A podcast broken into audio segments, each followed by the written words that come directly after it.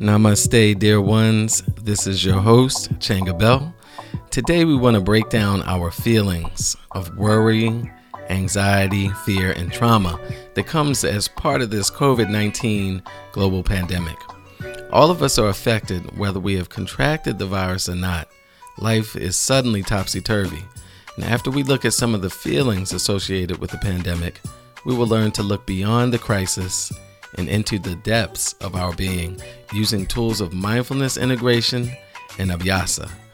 So get ready to begin a journey of healing because life is all about healing and being alive is all about being connected consciously to love.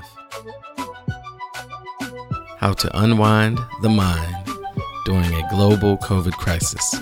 Coming up next on Conversations with a Yogi.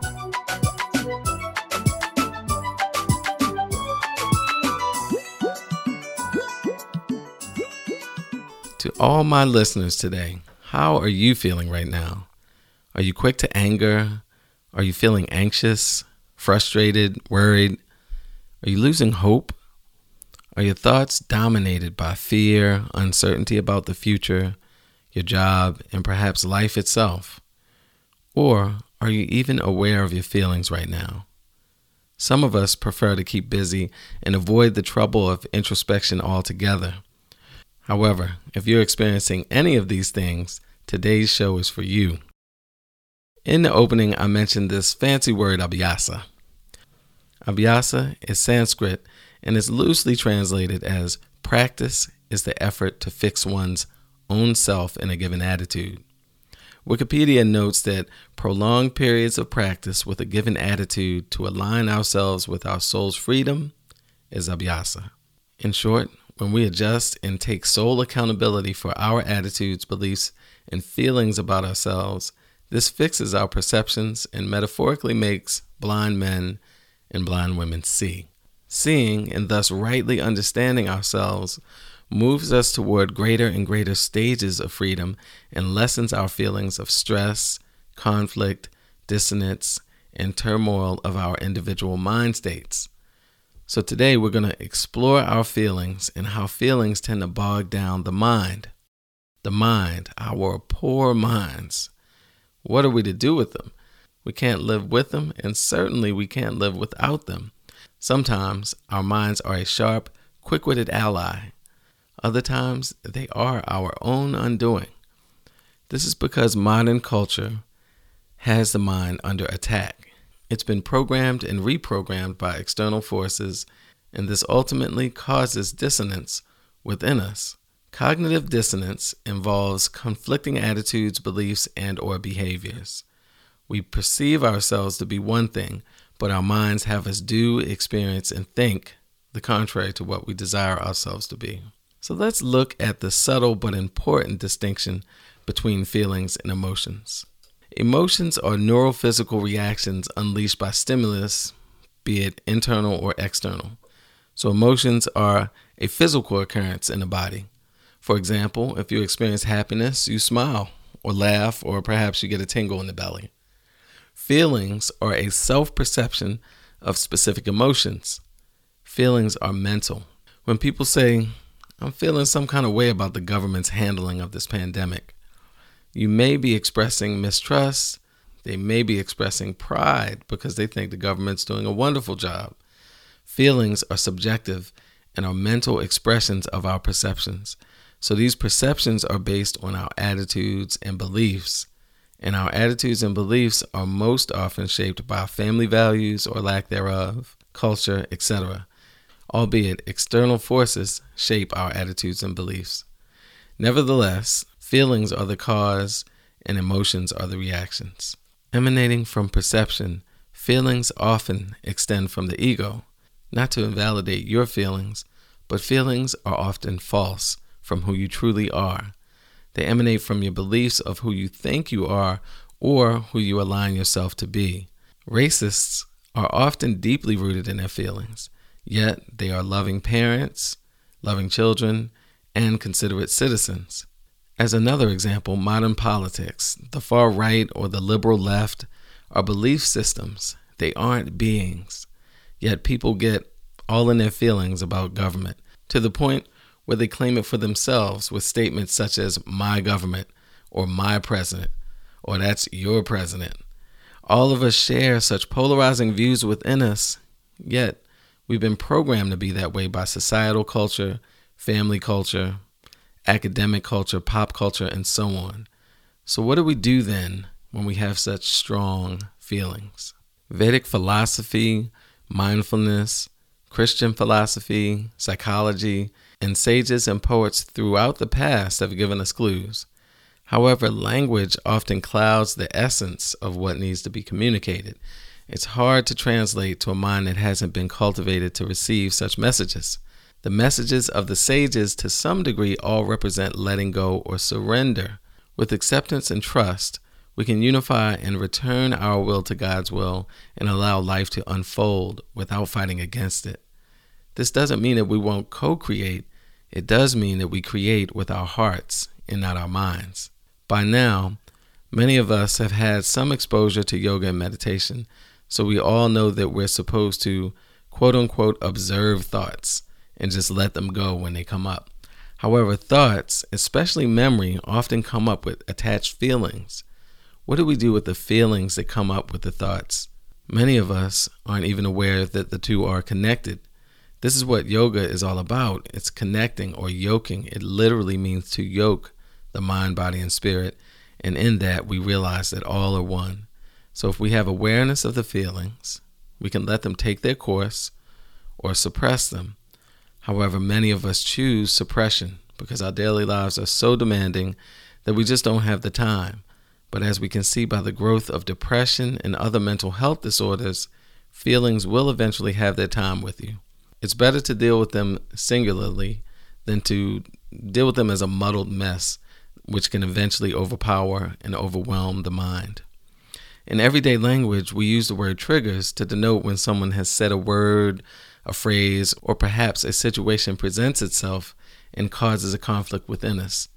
The thought brings up a feeling, the feelings have an emotion attached to them, and bang, we've just pulled someone's trigger, whether we're aware of it or not but usually we do become aware of it and they let us know through actions, body language, or perhaps some explosive thing happens between ourselves and that person.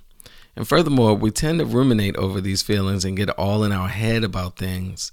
We stay angry, we get depressed or frustrated. But most human emotions and feelings come from a few places fear, guilt, shame, and feeling inadequate. You know, that value statement. And all of these things are eradicated by the feeling of love. But we tend to look for love outside of ourselves. Love is the kingdom of God. Love is the heaven on earth. And love does dwell inside of us. But because we perceive that love, as well as turmoil, exists outside of us, we're disconnected from both the discontent itself and from ourselves. Buried feelings deep within us erupt as emotions and spew out hot language, burning our friends, coworkers, or family. Or even worse, we keep the feelings burning inside, a brewing pit of magma that eventually turns into poor health, disease, and as noted in the illness wellness continuum, premature death. So, how do we deal with these feelings? How do we not become toxic to ourselves and hence others in our community? How can we simply be better? The poet Rumi has a selection called The Guest House. It's one of my favorite poems of all time, and over time the meaning has changed for me. It deepens as I become more spiritually mature. Rumi talks about welcoming all guests. The guests are thoughts, feelings, emotions, or they could represent actual people. If you look at the words of the poem, he shows us that the guest comes to us for we are a guest house, hence we are a host. We didn't invite them, but like a virus, emotions, feelings, and thoughts need a host. They can't live on their own, so they arrive at our doorstep. Through discernment and awareness, we can learn from each of our guests. This is how we cultivate wisdom and eventually become masters of ourselves. We sit with each guest, and yoga postures teach us the same concept. Our outward struggle to hold or to get into a pose leads into internal anguish, Oftentimes, it's damnation and conflicting thoughts about our self value or ability. But what we learn is that just like a virus or cold, if we stay in that pose or posture, if we set long enough, feelings run their course. Just like those bad thoughts, those bad, that negative dialogue in the head, it runs its course. And eventually we're left with who we are in our purest state, in our purest being in that moment. Feelings are the same way, they run their course. Thoughts literally have to be rerun in the mind because the brain naturally moves on to the next distraction. So we bring it forward. Often, just that's what I meant when I said we ruminate. We just bring it forward until we get irritated and frustrated. And emotions, they don't have energy of their own, so they eventually die down. They can't stand alone. So suddenly we see that we are the conductor that we keep the cacophony of the orchestra going, and all we have to do is stop conducting. To sit and listen, eventually all the things will play themselves out. But what we resist will persist. If we say whatever or just F it and just push things aside and we bury them, those old bones will resurface again. In quarantine, feeling forced to stay at home in our house, which represents our minds and bodies. It's forced us to be with ourselves. But many of us don't know who that stranger is we see in the looking glass. We prided ourselves on being our job or our role in society or our role in family. We didn't come to existence to be such things. We had to learn these things.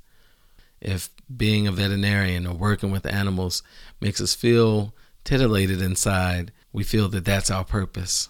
But we actually came here to be joyous, to be loved, and to be one with God. This is the singular message of every great and enlightened master in recorded history, and so it is the same today. So, that message is to notice what feelings are attached to thoughts and perceptions about yourself, your history, or even your future goals. Sit with that feeling until it dissipates or goes away. But do this on your own. We're not to do this with a therapist or a spouse. We have to do the work ourselves for ourselves. No one's coming to save us. We have to become the master and not the mastered. Notice even where the feeling tries to bury itself. Remember, a feeling is like a virus, it has to attach to a host to live. So, is it living with an emotion? Is it living with a memory? Is it living with a reaction, a person, and then what is the payoff for you? What do you get out of suppressing feelings? What do you get out of not dealing with your feelings in any given moment? Are you further etched into being because you have something to be against, something that is not you? Because we're all works of art. We're not reliefs. A relief is chipped into being, is etched into being from a solid piece of mass. But we are beings. We exist already as a fluid part of everything. We literally can be anything. This is that power of God within us, what we call consciousness. We're attached to it. So letting our feelings, aka our conditions, run their course and sitting with them, when the fever breaks, we find our truest self. We find that we are light and not just a reflection of it. Now, the work is difficult it can be hard not to share our feelings with a loved one.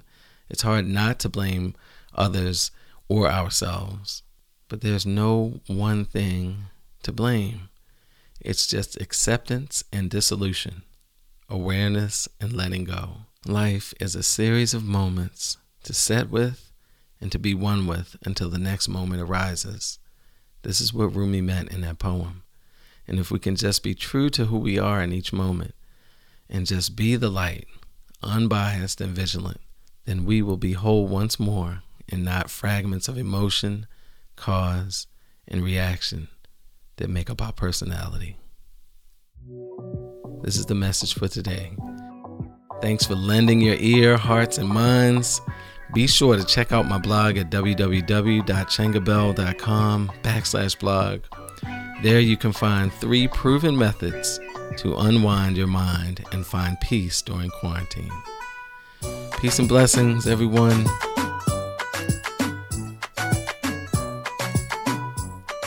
Please remember, Conversations with a Yogi is a listener supported program. You can donate on anchor.fm backslash Changa Bell. Please follow me on Twitter, Instagram, and LinkedIn at Changa Bell as well. In addition, you can join me for daily meditations on Zoom. That's 8 a.m. Eastern Standard Time in the U.S. The time was 7 a.m., but we've adjusted to account for other parts of the country so they don't have to get up so early. You can register for meditations at www.changabell.com backslash morning meditation. Also, for speaking engagements, professional development, or demonstrations, please visit www.changabell.com and select the Contact tab. Namaste, everyone. The yogi in me recognizes the yogi in you. Peace and blessings.